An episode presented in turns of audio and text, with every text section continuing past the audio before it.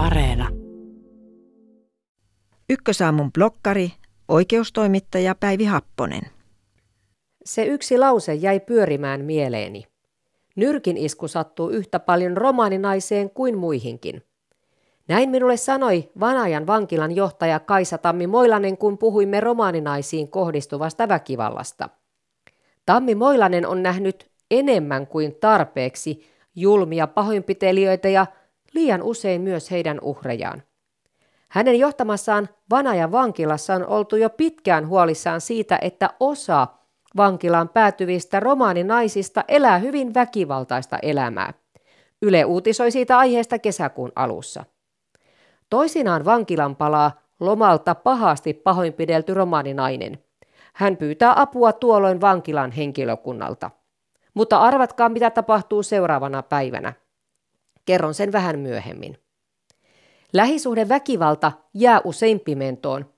Olipa kyse sitten valtaväestöön, romaaniyhteisöön tai muuhun vähemmistöön kuuluvasta perheestä.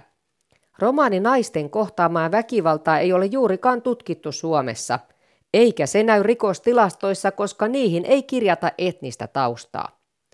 Sisäministeriö julkaisi vuonna 2013 tutkimuksen Lähisuhde- ja perheväkivalta romaaninaisten kokemana.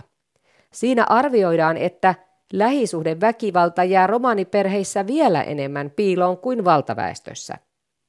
Romaaniäiti Miranda kertoi Ylelle kesäkuun alussa harvinaisessa haastattelussa, että hän on joutunut kokemaan väkivaltaa lähes koko elämänsä. Mirandan henki on ollut vaarassa hänen puolisonsa pahoinpitelyn vuoksi. Rikosilmoituksia Miranda ei ole tehnyt, koska pelkää miestänsä. Väkivallasta ei myöskään puhuta perheen ja suvun kesken verikostojen pelossa. Mirandan mukaan miehet ovat äkkipikaisia ja pahaa jälkeä tulisi äkkiä. Kun tein uutisjuttuja romaninaisiin kohdistuvasta väkivallasta, niin moni oli huolissaan tilanteesta, mutta kameran eteen ei ollut tunkua. Pahoinpitelijät, uhrit ja jopa heitä auttavat romaanijärjestöt vaikenevat. Suomalaisten romanijärjestöjen keskusliitto Suomen romanifoorumi ei halunnut kommentoida arkaa aihetta uutisjutuissa. Monenlaista sosiaali- ja diakoniatyötä tekevän Romano Mission työntekijät antoivat pohdinnan jälkeen haastattelun ja kertoivat, millaista auttamistyötä he tekevät. Mutta miksi lähes kaikki vaikenevat? Yksi syy on se, että kaikki pelkäävät vähemmistöjen leimaamista. Niin moni kuin yleensä aina ymmärtää, vähemmistöjä koskevat ikävät asiat tahallaan väärin. Niin, että kaikki ovat pahoja. Kun esimerkiksi turvapaikanhakijan rikosepäilystä uutisoidaan, niin moni vauhkoaa, että kaikki ne tekevät rikoksia. Tai kun romaaninaisten kohtaamasta väkivallasta uutisoidaan, moni sanoo, että väkivalta kuuluu romaanikulttuuriin. Kaikki turvapaikanhakijat eivät ole rikollisia, eikä väkivalta kuulu romaanikulttuuriin. Mutta olisi karsea, jos tiedotusvälineetkin vaikenisivat ikävistä asioista, sulkisivat silmänsä siltä todellisuudelta, jota niin moni tässä maassa elää. Mitä tapahtuu, kun pahasti pahoinpidelty romaaninainen tulee lomalta takaisin vankilaan? Hän pyytää apua vankilan henkilökunnalta, mutta peruu kaikki puheensa seuraavana päivänä. Väkivallan uhreja on usein vaikea auttaa, mutta silti pitäisi tehdä enemmän, sanoo vankilajohtaja.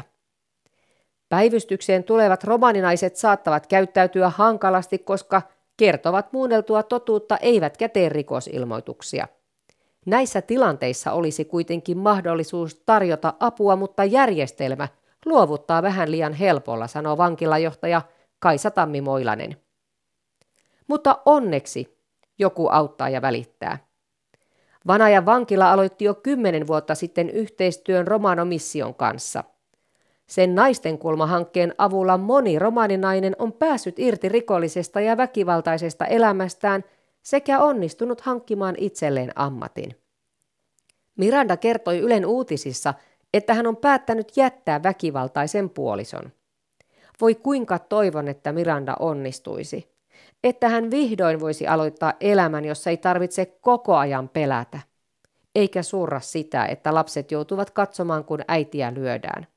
Halaus ja voimia, Miranda. Ja kaikki te muutkin, jotka olette päättäneet lähteä väkivaltaisesta elämästä.